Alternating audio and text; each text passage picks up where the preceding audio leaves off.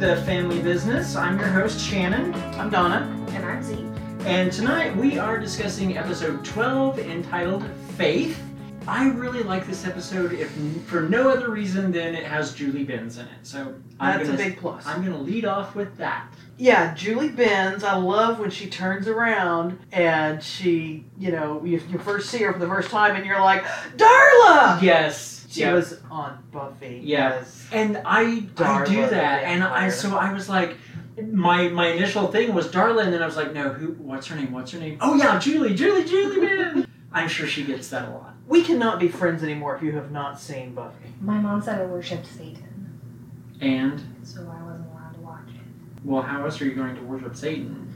I know. You could read Stephen King. Or watch Supernatural. Yeah, I wasn't allowed to do that either. Apparently that's another fact. Satan is reading Stephen King. Hooray!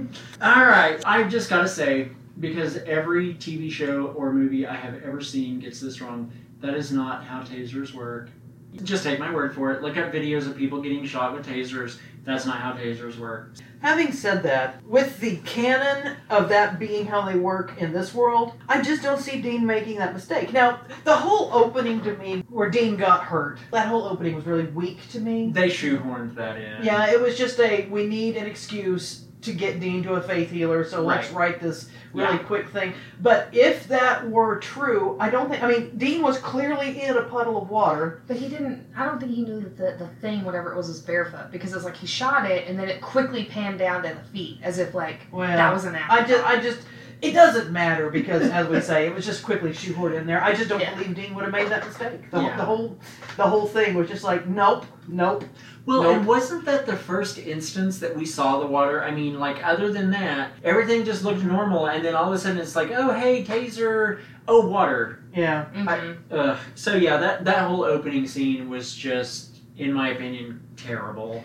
And then we move into the doctor's going, oh, well, he's just going to die. Sorry.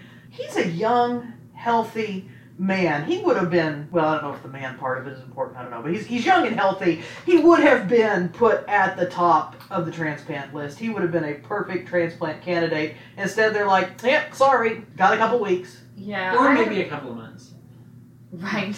I had a friend that had an older brother that had a heart attack, and they think it was because he'd been smoking cigarettes since he was 10. And that'll do it. And he had a massive heart attack, was in the hospital for a week, whatever, and he was fine. Mm-hmm. They were stop smoking cigarettes, and he'll be fine. So I had a really hard time believing it was this taser that almost killed him. Yeah.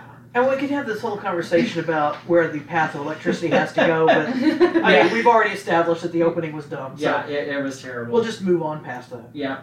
The monster, though, looked like Sloth from the Goonies, and so I was just like, Sloth! Yeah. Also, they called him a Rawhead. Did they? I didn't catch that because I was trying to. Yeah. What is that in reference? I have no idea. And I don't think we ever see that monster ever again. Okay, I'm gonna do some lore checking. Okay. But we're gonna move on to the actual episode. For which I will say I did not take a whole lot of notes. Now, don't get me wrong. I like most of this episode. But I think I found myself watching it more than I was taking notes. Mm-hmm. But at the same time, this is not, in my opinion, one of the stronger episodes of season one. You know, I think it's Eric Kripke, who is the guy who created this whole show. Apparently, this is his favorite episode of season one. It has to be because of Julie Benz.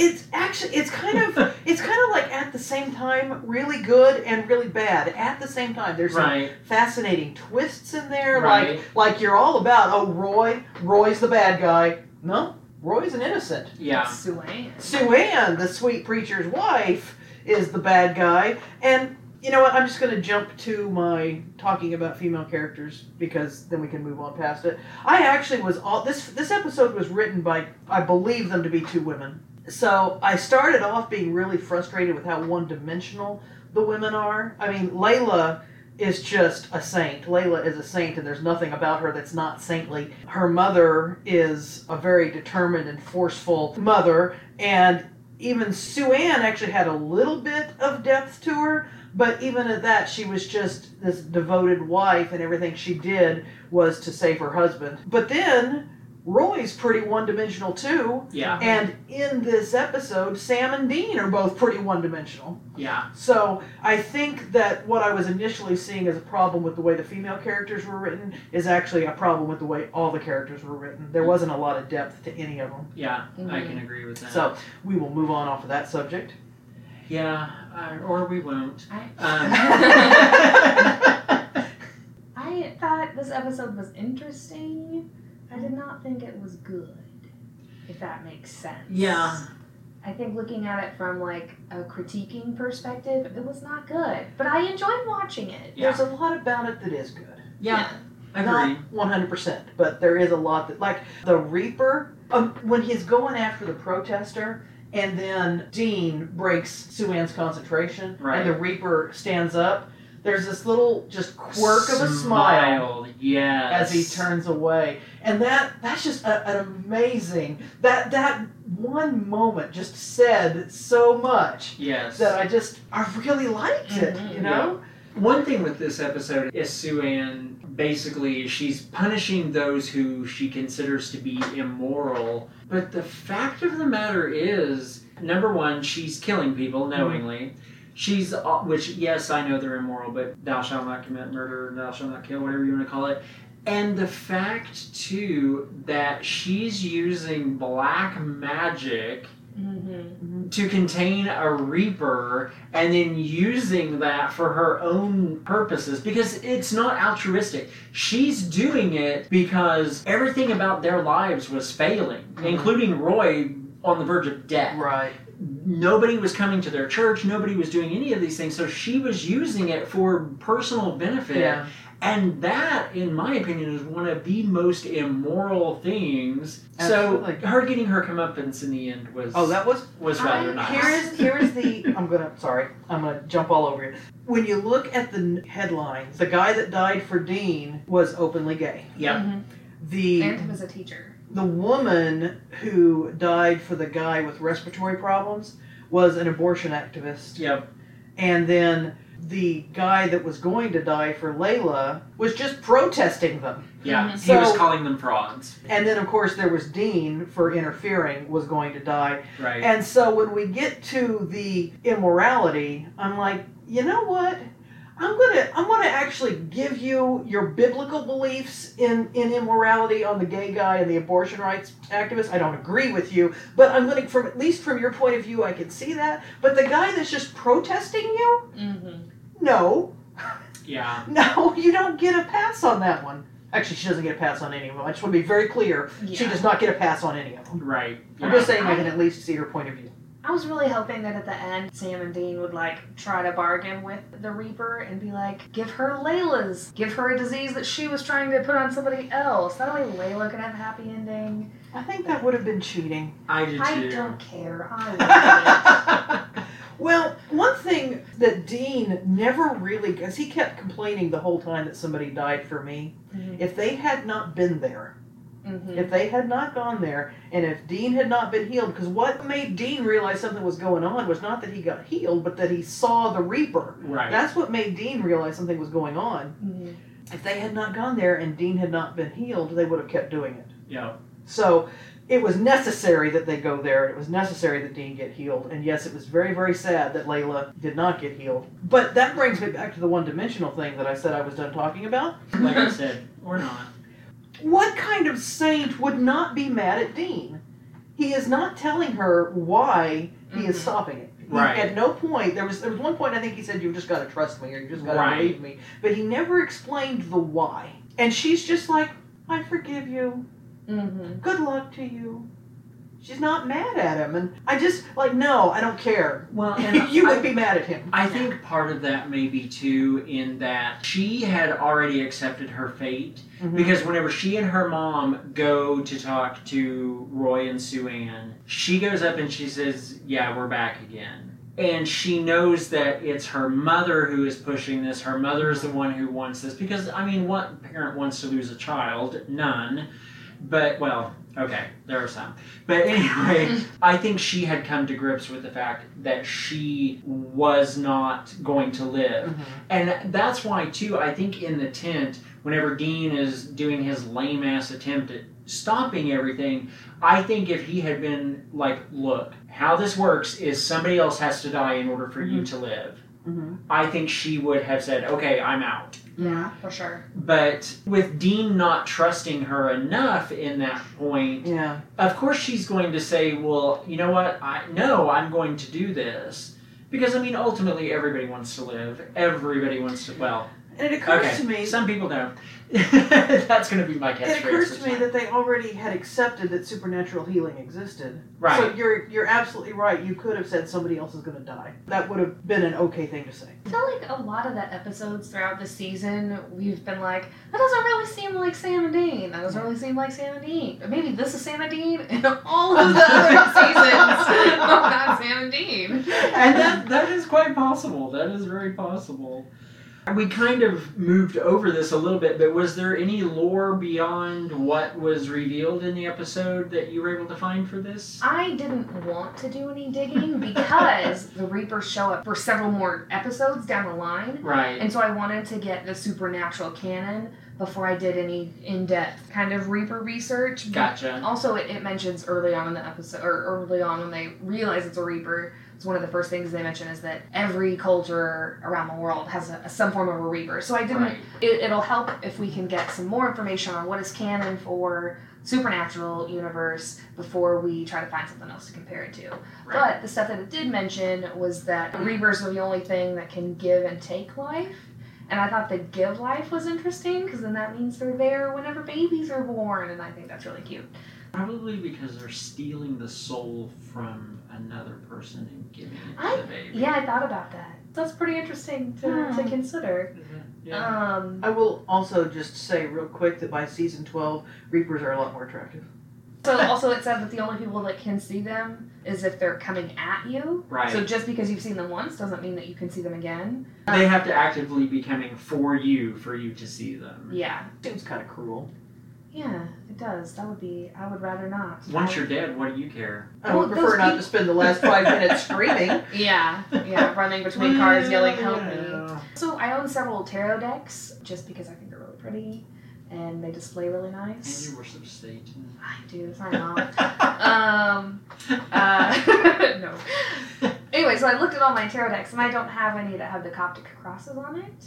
Interesting. Yep. Yeah, and I have the kind of the standard one, and yeah, my deck doesn't have a Coptic cross on it, so I don't know if those, because it was talking about how those appeared after some religious figures got into necromancy, so maybe I just don't have the right kind of black magic deck.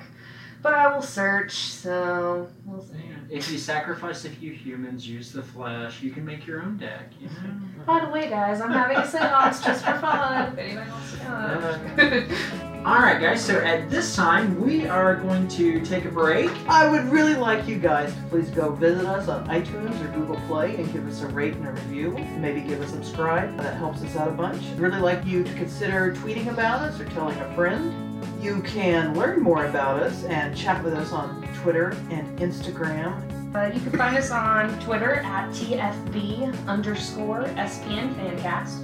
And you can find us on Instagram at TheFamilyBusiness_SPN Fancast. And then you can also see some of our fun Supernatural-related posts and links to the episodes on Tumblr at snarkcast.tumblr.com. That is the Tumblr for all of the sister casts as well. So Collective Snark, which is a podcast for fun, nerdy goodness, and Once More with Feeling, which is a 20th anniversary Buffy fan cast. And then there's Beyond the Cabin in the Woods, which is a good cool's guide to horror. And finally, I'd like to thank Gumby Cat Networks for hosting us. That's GumbyCatNetworks.com. It is a podcast network for a whole bunch of interesting podcasts. There's Art, I Swear, Majide, RPG, Phantom of the Podcast. One I'd really like you to consider looking at is called Ultimate Showdown. It is surprisingly fun. It is a bunch of big nerds, much like us, big nerds, sitting around and talking about who would win in a fight. You know, looking at my notes, I see that we've covered pretty much everything that I had written down. Then I would like to talk about Roy. Go right ahead. Talk about Roy? Yeah, go ahead and talk about Roy. Okay, so Roy is a really good character. I really like Roy because he manages to hit that fine line between I'm just a really pious, good Christian man and I am really a little bit creepy. Mm. And that enables you to believe that he is, in fact, the bad guy for a good part of the episode until you find out that it's actually his wife. Mm-hmm. Okay? I'm with you now. It's a cool plot twist, and I liked it. But here's the thing. Roy has something because he says he is seeing into people's hearts. The Lord is telling them who to heal. Right. And when he talks to Dean, he says, "You're a young man with an important purpose, a job to do, and it isn't finished." And that is a true thing. Right. Also, the two times near the end that his healing fails, he knows. He knows something's going wrong. Right. So, I don't know what Roy is doing, and I don't know what Roy is feeling, but he's got something. And so let's talk about that. What do you think that is? I don't know. Maybe it's the fact that he was, like, so near death. Mm-hmm. He was touched or close to being touched by a Reaper until Sue Ann stepped in and prevented that from happening. And maybe it's just the fact that he was so close to death himself. And two, he now, I mean, he has to feel that power that's coming from the Reaper because they become connected whenever they're both touching the same person. I mean, there's that connection that has to be formed there. So maybe that's it. I don't know. I believe a little bit in the supernatural. I think there's... Oh, you said the title. Right. I think everybody has a little bit of a sixth sense intuition thing going on. So maybe I kind of agree with Shannon. Maybe he just was able to tap into that a bit better than most. Possibly. All right. I don't know, but I just will say that his comment about seeing into Dean's heart, that was true. Yeah. Well then, this is also, to the best of my knowledge, the first time we see that really self-sacrificing martyrdom that Dean just really claims as his own. Yeah. Up to and including the fact that he did not run from the Reaper. Yeah. Everyone else who saw a Reaper ran. Yeah. And Dean just stood there and let him come. Yeah. Yeah, and I think that that's because, I mean, he figured that, well, I shouldn't be alive anyway. So it's almost like giving back what doesn't belong to him. I also think there was a part of him that really wanted Layla to be healed. Yeah. Yeah, for sure. Definitely. Well, and two, I mean, he started out with the whole Dean, hey, I'm the sexy guy kind of talk, with Layla at the beginning. But then as he learns more about her and he gets to know her and all of this, it becomes, I got something that she really deserved. And so he lays off with that stuff completely. I mean, even to the point where at the end, whenever Sam invites her over to the room and says, I'm going to leave you alone, Dean doesn't try anything. And take that however you will, but I think he is just so focused on the fact that he feels like he robbed her of something true. Because while she isn't the next person after Dean to be healed, she is the one who was going to be healed whenever he started trying to stop it. And so he robbed her twice. And I think that was almost more than he could handle. Yeah. Especially having to face her again. And the fact that she wasn't just like, flying off the handle going batshit crazy on him. That she was just very stoic and she was accepting. And I think that part of that too may have just really messed with his head. And one other thing I'll mention is that when you know the 5-year arc, of course Dean had to be healed. Right. And I'm not talking about Dean being one of the main characters of Supernatural. Right. I'm talking about Dean has a purpose. He has a job to do, and it isn't finished. Well, and that's one of the things, too, that I think Eric Kripke does really well over the 5-year span. Is everything, even though we've got like these standalone episodes and some that are connected and some that aren't, he sets up the purpose of Sam and Dean and John. He sets those up very well and he executes them very well. Brilliantly, ultimately. I mean, along the way, there's some stumbling and there's some crappy episodes occasionally or whatever, but for the most part, that arc that he envisioned culminates in a true vision. It does. I've said this before, but it's almost like you're walking around a housing development that they're building, and you see some piles of lumber over here, and you see some windows over there, and you see some of those, what do they call them, trusses that they use to build roofs, and you turn around and you come back, and there's a house, and you're like, oh my God, Look at what you did with this stuff that was just lying around. Oh my God, you had a plan. I'm really impressed with the 5-year. Yeah. Well, I'm having a hard time figuring that out. So, yeah. You hide it very well. I know, I'm very stoic about this stuff. Okay, so there was a quote in there, or a line, I guess, that Dean says, which is something about how it's hard at believing in something so much and have it disappoint you like that. Mm-hmm. And this is an episode right after they've just spoken to Dad, and Dad immediately gives him a job, and Dean goes gung-ho for it. He's like, absolutely.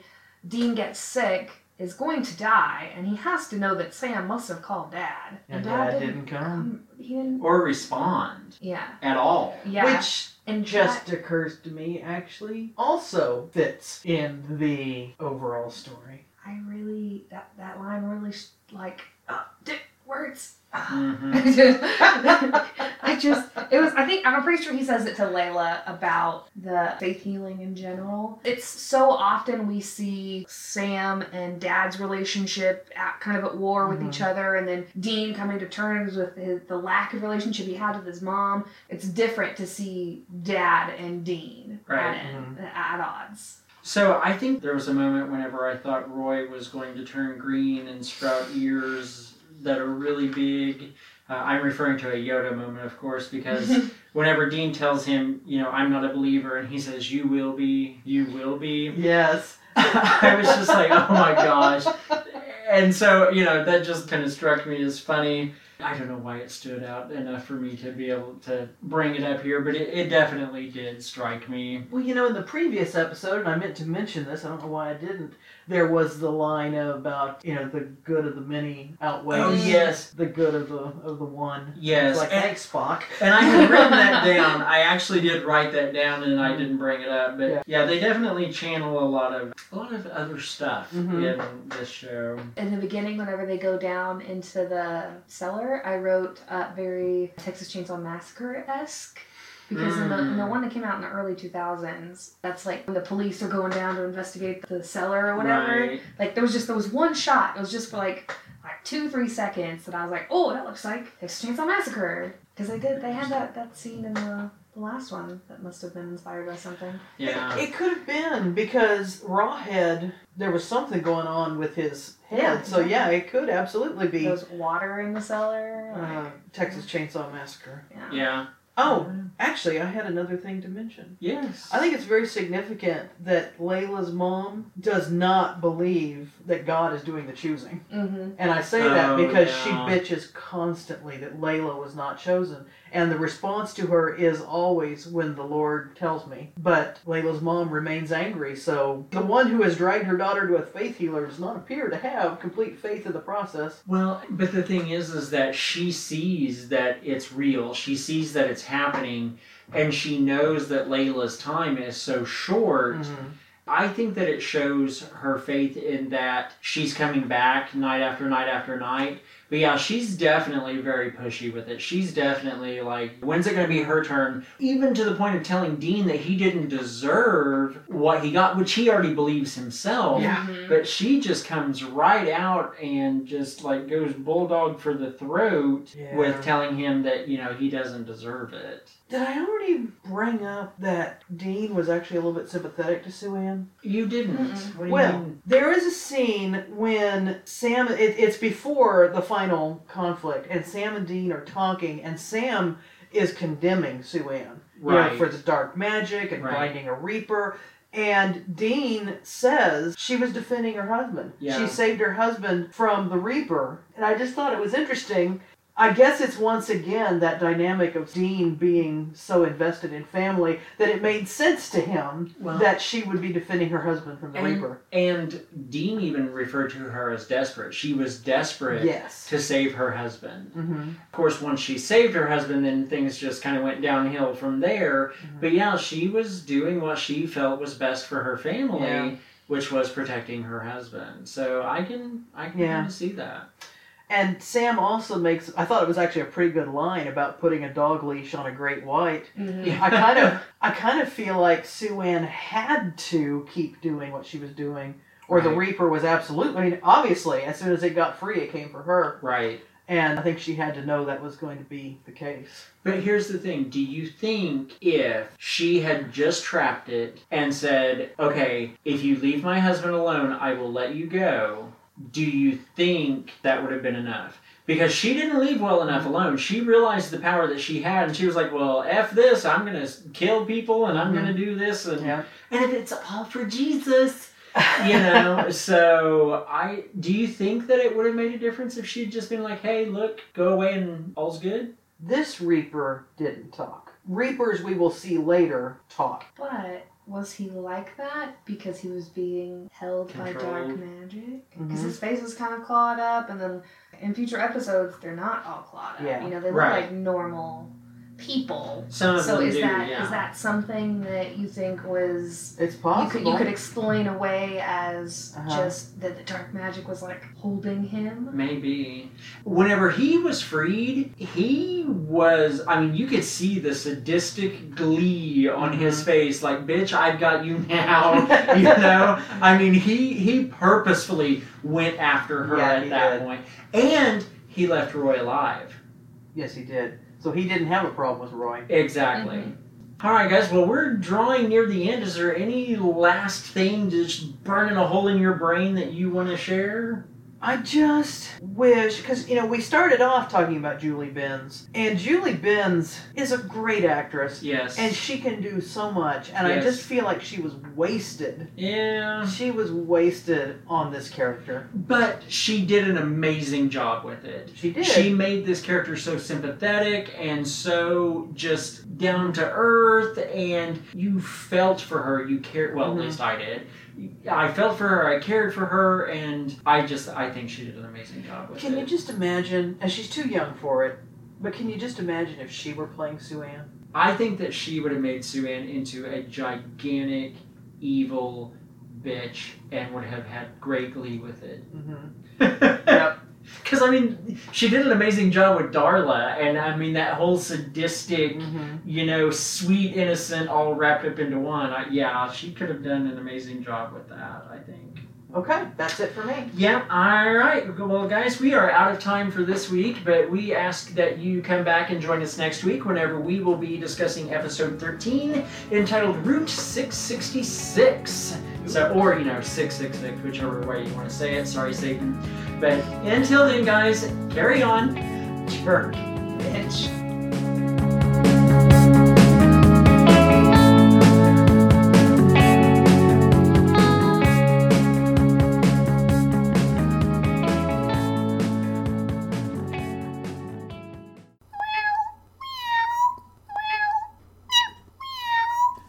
Gumby Cat Productions.